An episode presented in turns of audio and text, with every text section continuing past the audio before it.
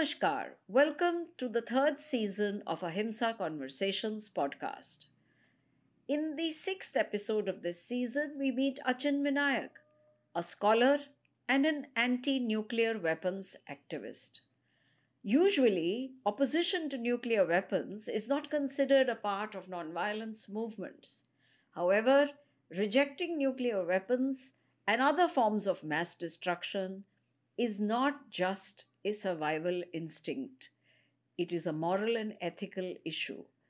And here, Achin explains to us how this movement has taken shape over the last many decades and what the future looks like.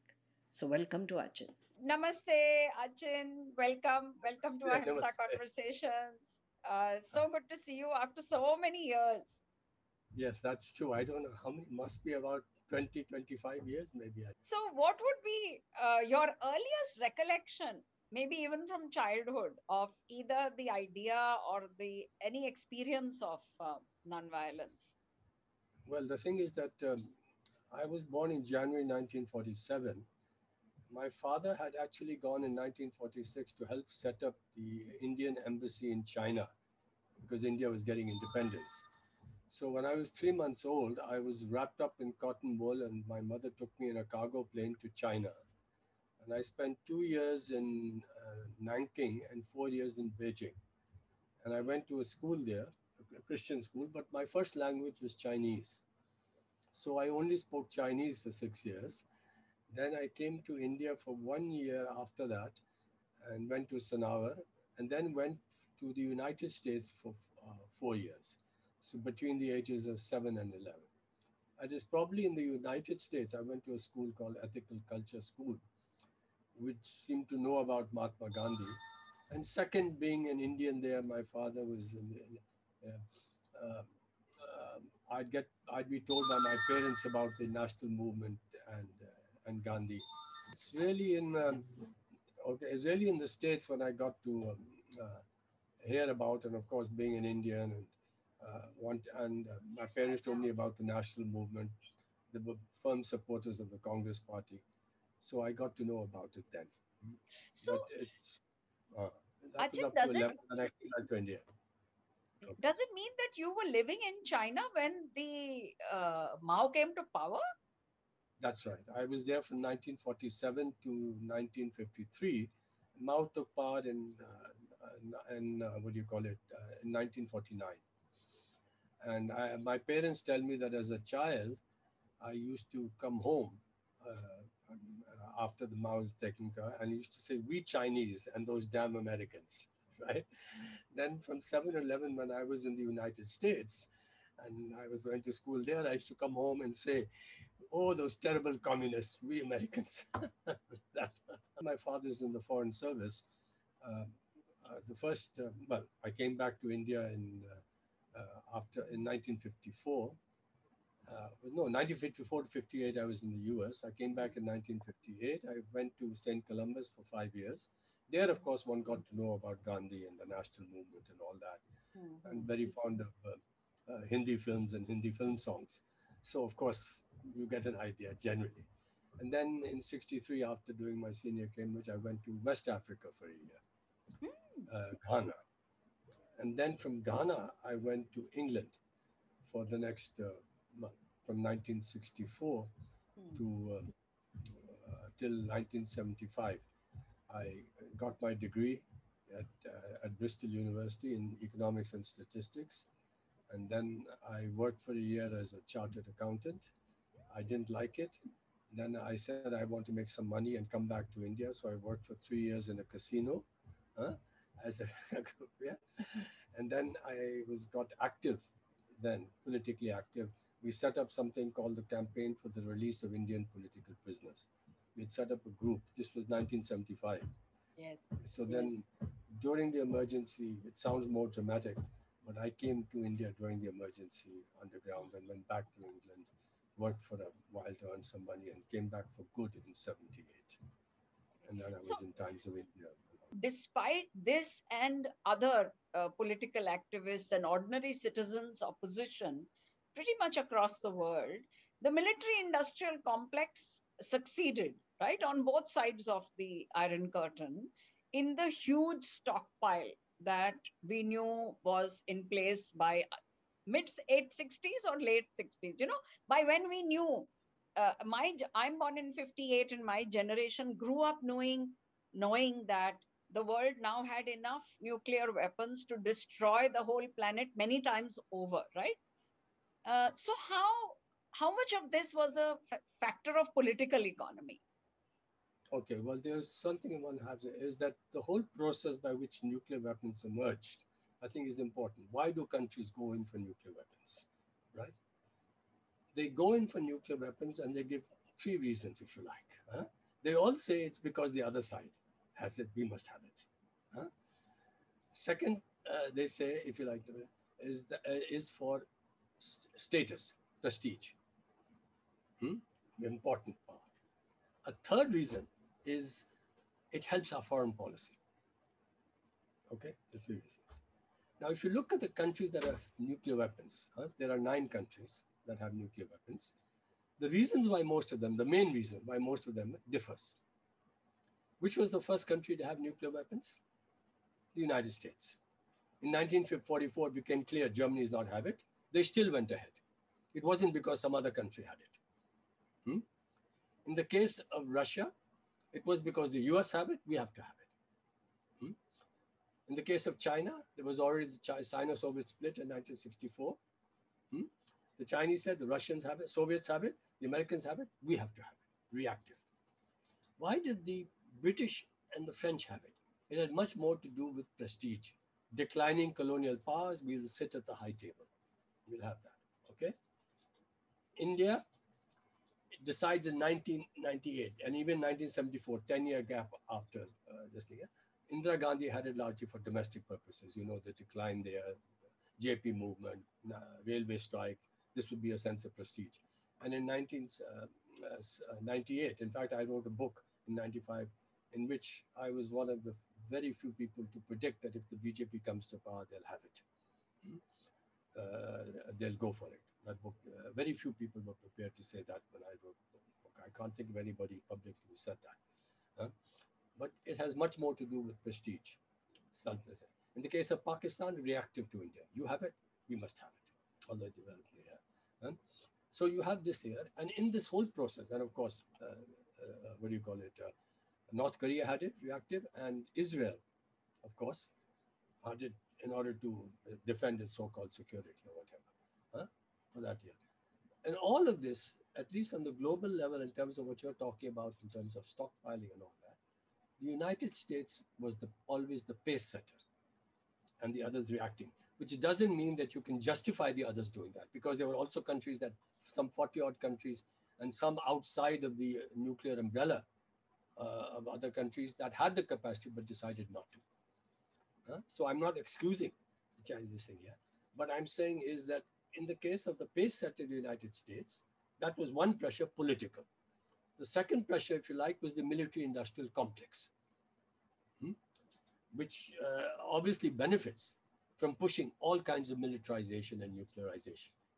And in fact, it was only had something of a hiatus, and this pressure was weakened after the Soviet Union collapsed. And for about four or five years, from 1991 to 1995, uh, the American civilian government was resisting pressure from the military industrial complex to go ahead. But then that subsequently changes. And that pressure in the United States is not just a military industrial complex, it's a military industrial universities complex.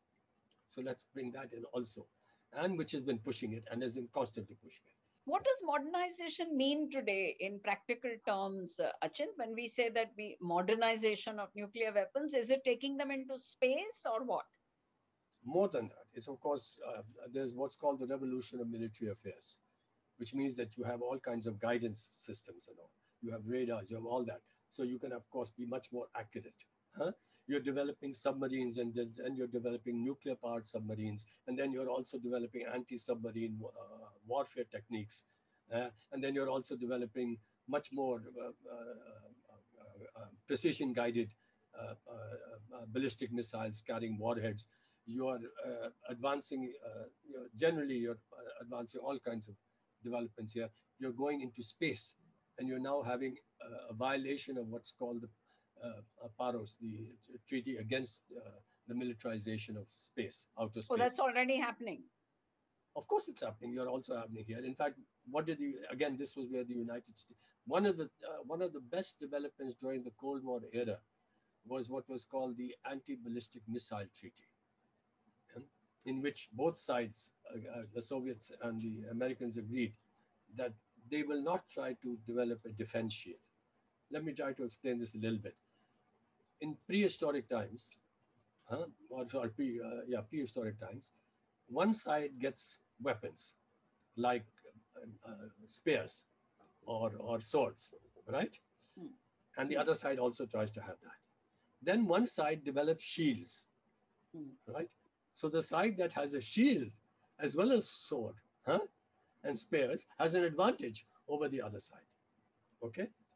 Now, deterrence, according to uh, nuclear, those who uh, hold nuclear deterrence theory, is that there's always the danger that one side might strike first. Hmm? So if one side strikes the other first, we must have enough nuclear weapons so that even if they strike first, we'll have enough left over to hit them. In which case, they won't strike first. So if you like, one dynamic of nuclear weapons stockpiling is precisely this. First strike, you must have what's called a second strike capability.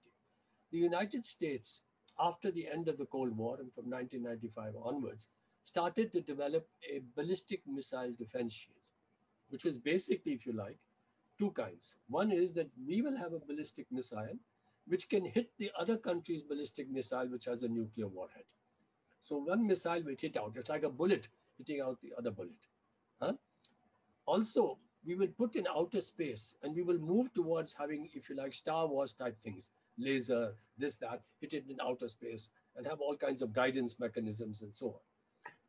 This was what the Americans started doing with this ballistic missile defense shield and what was called theater missile defense shield, which then worried the uh, Russians and the Chinese a lot because then the Russian Chinese said, they have this defense shield. If they hit us first, then their defense shield can mop up what we have left over. So then they tried to counter that by having decoys and by making what was called uh, on one missile, 12 warheads. So even if one missile gets through, it can hit 12 cities. Huh? Plus, of course, you so you begin to have all that, uh, all kinds of, uh, and what will happen is we'll make our bombs much, much bigger so that even if one missile goes, it'll do devastating damage. And this way, so you've got an arms race. And this arms race is carrying on. Yeah. So yeah. this already You're is saying, starting. Yeah. Uh, two things, Achint, here. One is uh, how do we what you're talking about was also known as MAD. Am I right? Mutually assured destruction. No, mutually assured destruction was uh, uh, was there in which both sides supposed to have a second strike capability, right? But right. when the United States began to build this defense shield, huh? Then uh, the other side said, "Well, it's not mutually assured destruction. If they hit us uh, first, they may be able to mop up most of us. We're not left. Hence the uh, uh, escalation. You see. Okay. So now." Okay the only difference is that the, during the uh, Cold War, there were about 70,000 nuclear weapons. Hmm? Today, they're down to about 20, 25, about 16,000, um, what do you call it, uh, deployed on, on missiles, and others about another 8,000, 4,000, 4,000, 5,000, 5,000 each roughly, which are stored in there so they can be put on if necessary. In other words, neither the Russians nor the uh, Americans have destroyed their warheads. They've only stored them. I am often puzzled that today somebody who's 20 or even 30, uh, it's not an issue in their conversation at all. This threat, right. a very real threat of mass annihilation, simply doesn't feature in people's consciousness. How did this come about? Well, I said that earlier on, when you had this confrontation of the Cold War, right? you had, and it was led in Europe, and of course it was also in the West, and also in Japan. One thing let's understand about anti-nuclear movements.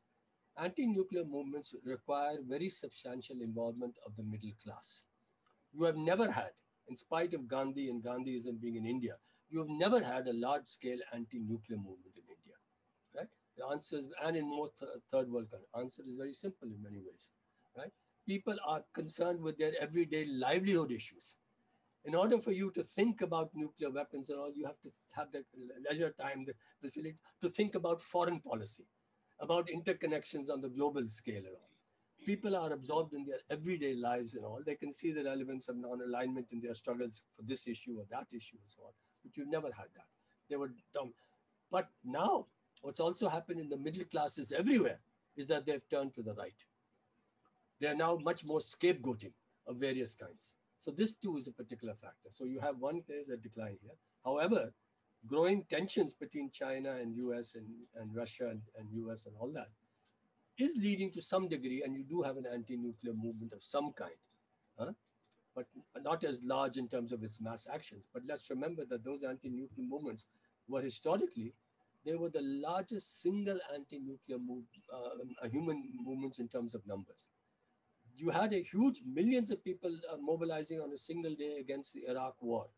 Yeah. But it's very difficult to keep yeah. it up, to yeah. constantly. Uh, so we have these movements, we have these struggles, uh, but of course we need much more. And you are going, and given the fact that countries are, uh, people are seduced by the call of our national security, national interest, huh? how do we move towards recognizing that these problems are universal? Your government, all your governments and all your uh, media, most of the government and media are preoccupied with what is good for our country. It's a small handful in the media and all that talk about going beyond this. I've never understood how we as Indians can be excited about nuclear weapons vis-a-vis Pakistan because uh, Pakistan still has some distance, maybe, you know, from a very far target in India.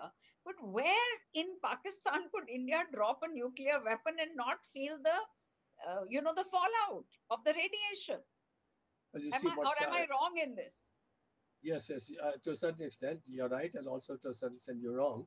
Oh. Uh, in fact, Pakistan has to have more nuclear weapons than India in order to hit uh, targets further away. India, it's much easier to hit uh, uh, Pakistan, right? No, no, but what no. I mean is that you can't hit Lahore, yeah, have, Lahore and not feel the uh, fallout in Amritsar. No, what you have are you have warheads of different kinds. Okay. Huh? Right, and you have uh, both sides, but you have uh, warheads of different kinds and different megatonnage. Okay. Okay. Second is your targets are not necessarily cities.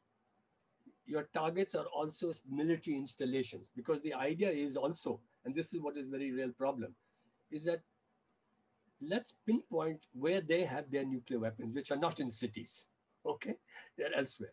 Okay, let's target that. And if we can hit that, we don't need a big border to hit that. We can hit that. There'll be radiation there, huh? but much less will come back to us over here. And if we do that, we won because they won't have any. Huh? So it's not automatic. Plus, you have things like cruise missiles. So you have different kinds of warheads. You have big warheads for the cities. You have that here. And of course, those that have nuclear weapons are saying we are only doing it for deterrence. Why are you worried about radiation? We're not going to use them. In fact, by having it, we're not going to use it. Hmm? If you like, there's a big contradiction within those who defend nuclear weapons. Huh? It's something like this. What is it that causes the danger of nuclear war? You, uh, you go to and ask in a, a, a, in a school, whatever, what is the cause of the danger of nuclear war? Answer, nuclear weapons. If you don't have nuclear weapons, you can't have nuclear war, right? Okay. What is the best way to deal with the risk of nuclear weapons, uh, of nuclear war? Answer, have nuclear weapons. You see the contradiction, right? So this is it. So this carries on and we've had some very, very close brushes. The difference between nuclear and military is that you have a deterrence factor in conventional weapons. We need to be strong and have tanks and all that in order to prevent the other side from using their tanks. But if that fails, huh, there'll be war, but not everything will be finished. Now, if there's a small nuclear exchange between India and Pakistan, the whole world, because of nuclear winter, will be affected. Huh? And yet, what did Einstein say? He said nuclear weapons have changed everything except the way people think. Yeah. So the question is, how do you change people's thinking? So, is there any hope uh, at a citizen's level of a greater momentum against the absurdity of nuclear weapons? It will take time. And of course, I, I pointed out the difficulties in countries that are much poorer in terms of most people being preoccupied. I don't know if you know that when the poll was taken immediately after the 1998 tests, huh, over 40, over 45% had not even heard of the tests in India. Hmm? Of course, of course, people have heard about it now and all the rest. What I'm trying to say is that that is a problem, uh, dilemma. What we have uh, for a long time is that there are two stages in any struggle. One stage is to raise enough awareness. Hmm? It is only when you're able to raise enough awareness that you will be able to have some impact on government policy. Yeah. We are still at the stage in which we have to try to raise awareness. Yeah. What are the implications? What are the implications? In order to do this with the Indian public, for example, Pakistani public, there are two or three. Most people in India, or is not, think of the bomb as some kind of uh, nuclear weapons as some kind of bigger bomb. Hmm? It's not necessarily that they understand the radiation effects, this, that, all of that here. Huh? You carry out, and of course, you know, and you are also countering a media which is dominated even before this dominated by militarism, nuclear security. Ordinary people, most people have what's called a stretch consciousness. What does that mean? Hmm. It means that on issues that are close to them, huh? They are not going to be persuaded by uh, uh, faraway um, uh, media saying, they say, this is affecting us. Don't tell us that we shouldn't have a strike. This is wrong, what you're doing. Don't tell us we do that. But if it's something far away, should India have bomb or not? They are much more inclined to go along with what is the general consensus, what is the general view they see on TV, on the media, or social media. That's a stretch consciousness. Huh? What you have to do, of course, is to raise that awareness in a variety of ways. And that's a considerable long term struggle. And this is also affected internationally. I Yeah. expect that the international national, in the Indian context on the nuclear question, there is one country whose government has had the courage to uh, criticize India and Pakistan for going nuclear. Do you know which country that is? Bangladesh. Bangladesh was the one country huh, that said that. Before the um, uh, the Maoists came to power in Nepal, I had gone to Nepal and I had talked to not just the leaders of the Maoists, but also the uh, leader, Tha- Thapa, of the Congress uh, youth wing in Nepal. And I had suggested to them, I said, look, there's going to be here, you're going to have to redraw a constitution. Why don't you become the first country in the world to have in your constitution that you are a single state nuclear weapons free zone? The only country which is a single state nuclear weapons free zone is Mongolia. I said, you can become the only country in the world that has it in your constitution. They said, good idea, good idea, but nothing really her because the Indians also will put pressure on Nepal trying to move to uh, say we are a single state. But the one country in which, at least in their parliament, there is, was at least a discussion about them becoming a single state nuclear weapons free zone is Bangladesh. Bangladesh is next to what is called the Southeast Asian Nuclear Weapons Free Zone, which includes all the countries, including Vietnam, uh, Philippines, and others, which have said that we don't want nuclear weapons. That could be extended to take in Bangladesh, or Bangladesh could move towards saying that. In other words, what I'm saying is that to change the kind of situation in South Asia, the weak spot is not necessarily India and uh, Pakistan, where you have a government and a media and intellectuals of all kinds which are justifying this. But Bangladesh, because this is where your earlier point comes in, if there is a bomb thrown on Calcutta, it's going to affect uh, uh, Bangladesh, and they know it. So Bangladesh can be a kind of entry point uh, to try to raise this thing here. And, yeah, and that, of course, is something that uh, uh, one would. So there are different levels at which we have to fight. I just want to say that it's an open struggle Yeah. in the sense that uh, the open ended. Uh, the um, we have the capacity to make a much better world, but we also have the capacity to mess it up. Hmm? And we have to choose sides. And uh, um, throughout history, if you like, there have been two kinds of people. There are those who have struggled for power, and those who have struggled for human decency and dignity and justice. And these are not parallel paths, they meander. But when they merge together, then power is being directed towards human, human, uh, human humanness, towards justice, towards decency and dignity. But when they move away, some will continue to choose the role of power and some will choose this role. It's, and this is something that we have to, the future generation will also have to understand because the temptations of power are very great. Uh, and to subordinate everything to the question of power rather than to actually seek to merge them and make them more powerful. And that's what we have to try and do.